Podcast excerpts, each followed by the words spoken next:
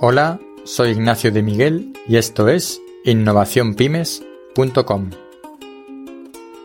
Hoy traigo un contenido especial, un hilo de arroba jlantúnez en Twitter, la historia de los bolígrafos BIC. Este es un contenido especial que de hecho no es un contenido mío, se trata de la conversión a podcast de un hilo publicado en Twitter por arroba jlantúnez. Durante 36 semanas consecutivas, José Luis ha estado publicando los sábados un magnífico hilo sobre empresas y tecnología. Estos hilos han sido un gran entretenimiento y aprendizaje y un lector propuso que se convirtieran en podcast. Como estoy experimentando con los podcasts y quería una excusa para hacer una producción un poco más elaborada que mis pequeños podcasts de los contenidos que publico en el blog, le pedí permiso a José Luis para usar uno de sus hilos y convertirlo en un podcast. Desde aquí le agradezco el riesgo que ha corrido al decirme que sí.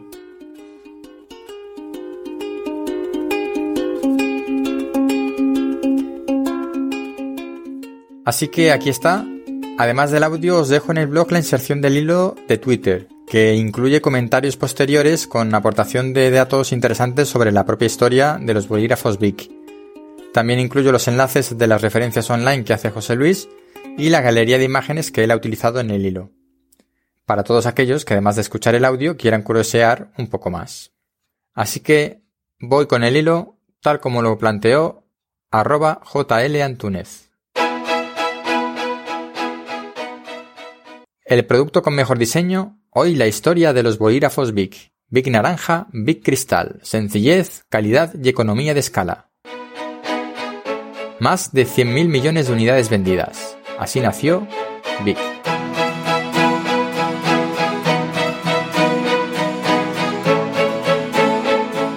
Los primeros sistemas de escritura se remontan a 4.000 años antes de Cristo con la escritura cuneiforme en Mesopotamia y los jeroglíficos egipcios. La escritura es una de las bases de la civilización y hasta 1950 era un engorro. Las plumas manchaban, había que cargarlas, eran caras. La revolución industrial trajo innovaciones. Lewis Waterman fue a firmar un contrato y la pluma se rompió manchando todo, y eso hizo que creara una pluma estilográfica mejorada en 1894.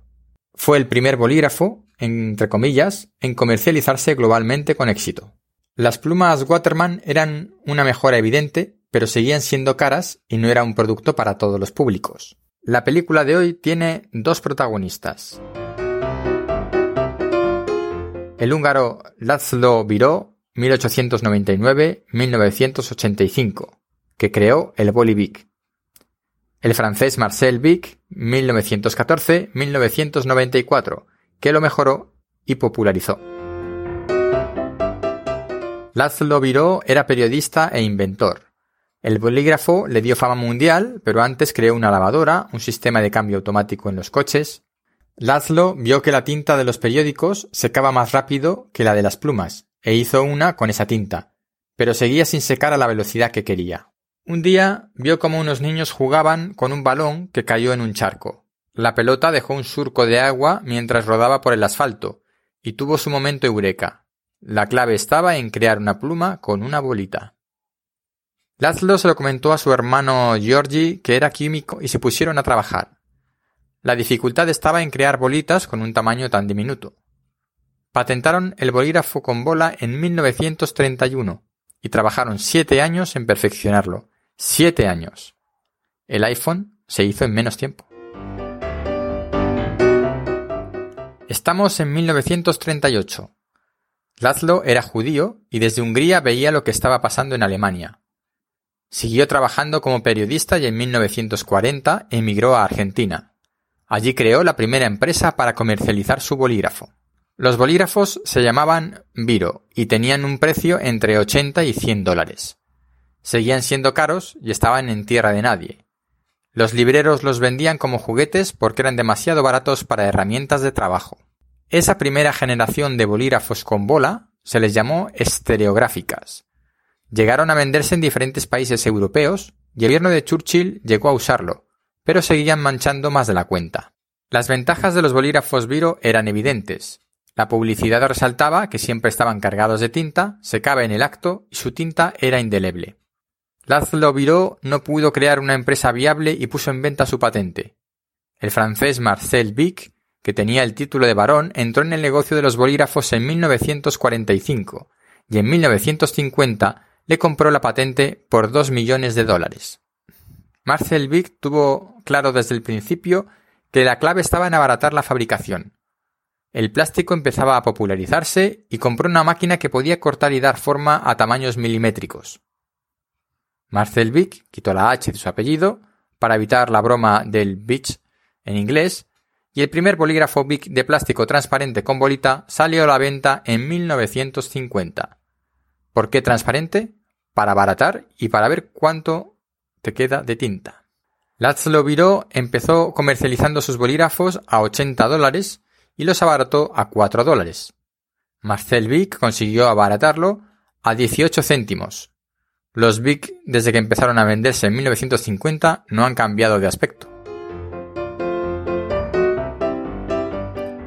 Los Bic salieron a la venta en 1950 y en 1953 ya vendían 40 millones de unidades. El secreto, calidad y precio. La economía de escala a su máxima potencia. También hacían buena publicidad. Este anuncio lo hizo el famoso diseñador Raymond Savignac. Nota, el anuncio está en la galería de imágenes del blog. La expansión internacional fue muy rápida. Durante los 50 llegaron a varios países europeos y en 1950 desembarcaron en Estados Unidos comprando a Waterman, la empresa símbolo de las plumas estilográficas de la que hablamos en los primeros tweets. Llegaron a Japón en 1965. Bic empezó a cotizar en bolsa en 1972 y empezó a diversificar con la misma filosofía de lo barato. 1973, mecheros. 1935, cuchillas de afeitar. La década de 1980 fue una edad dorada para la empresa. ¿Te acuerdas del anuncio Big Naranja, Big Cristal?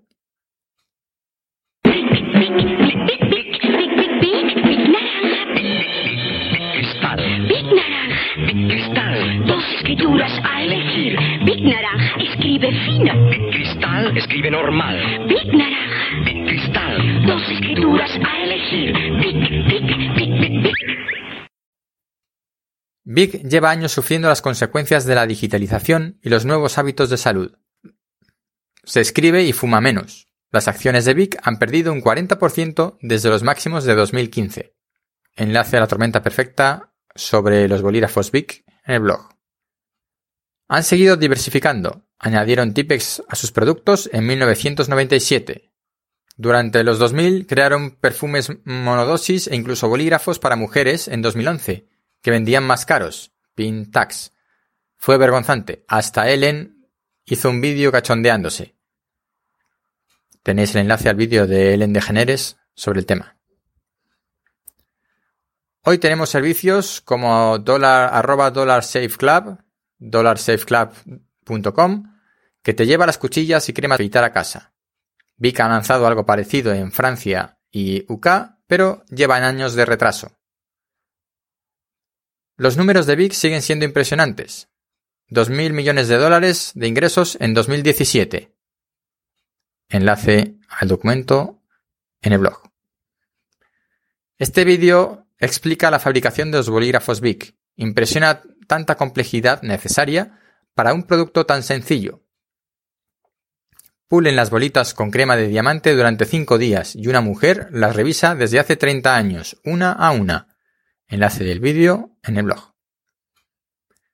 La tinta de los bolígrafos Bic te da para escribir garabatear durante 2 kilómetros y el capuchón tiene un agujero para salvarte la vida por si te lo tragas vídeo sobre el tema en el blog. Cuando un producto es muy barato e incluso gratuito y lo usamos a diario, no lo valoramos lo suficiente. Eso ocurre con los bolígrafos Bic. El MoMA incluyó el bolígrafo Bic Cristal como parte de su colección permanente en 2011. ¿Cuál es el gadget más vendido de todos los tiempos? No es el iPhone, es el bolígrafo Bic Cristal. Eh, el año 2005 superaron los 100.000 millones de unidades vendidos. Cada día se venden alrededor de 12 millones. ¿Tienes uno cerca? Eso es diseño.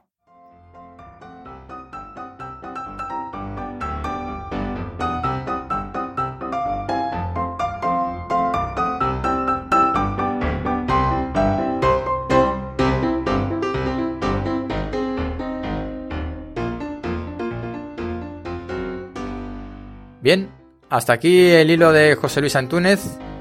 Es el primer hilo de Twitter que paso a podcast, así que probablemente he cometido algunos errores y puedo mejorar bastante en cuanto a las referencias gráficas y enlaces que hace José Luis en el hilo.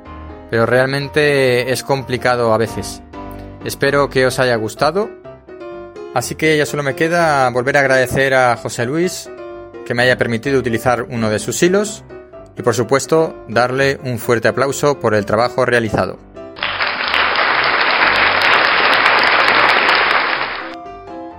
Y nos veremos en la próxima.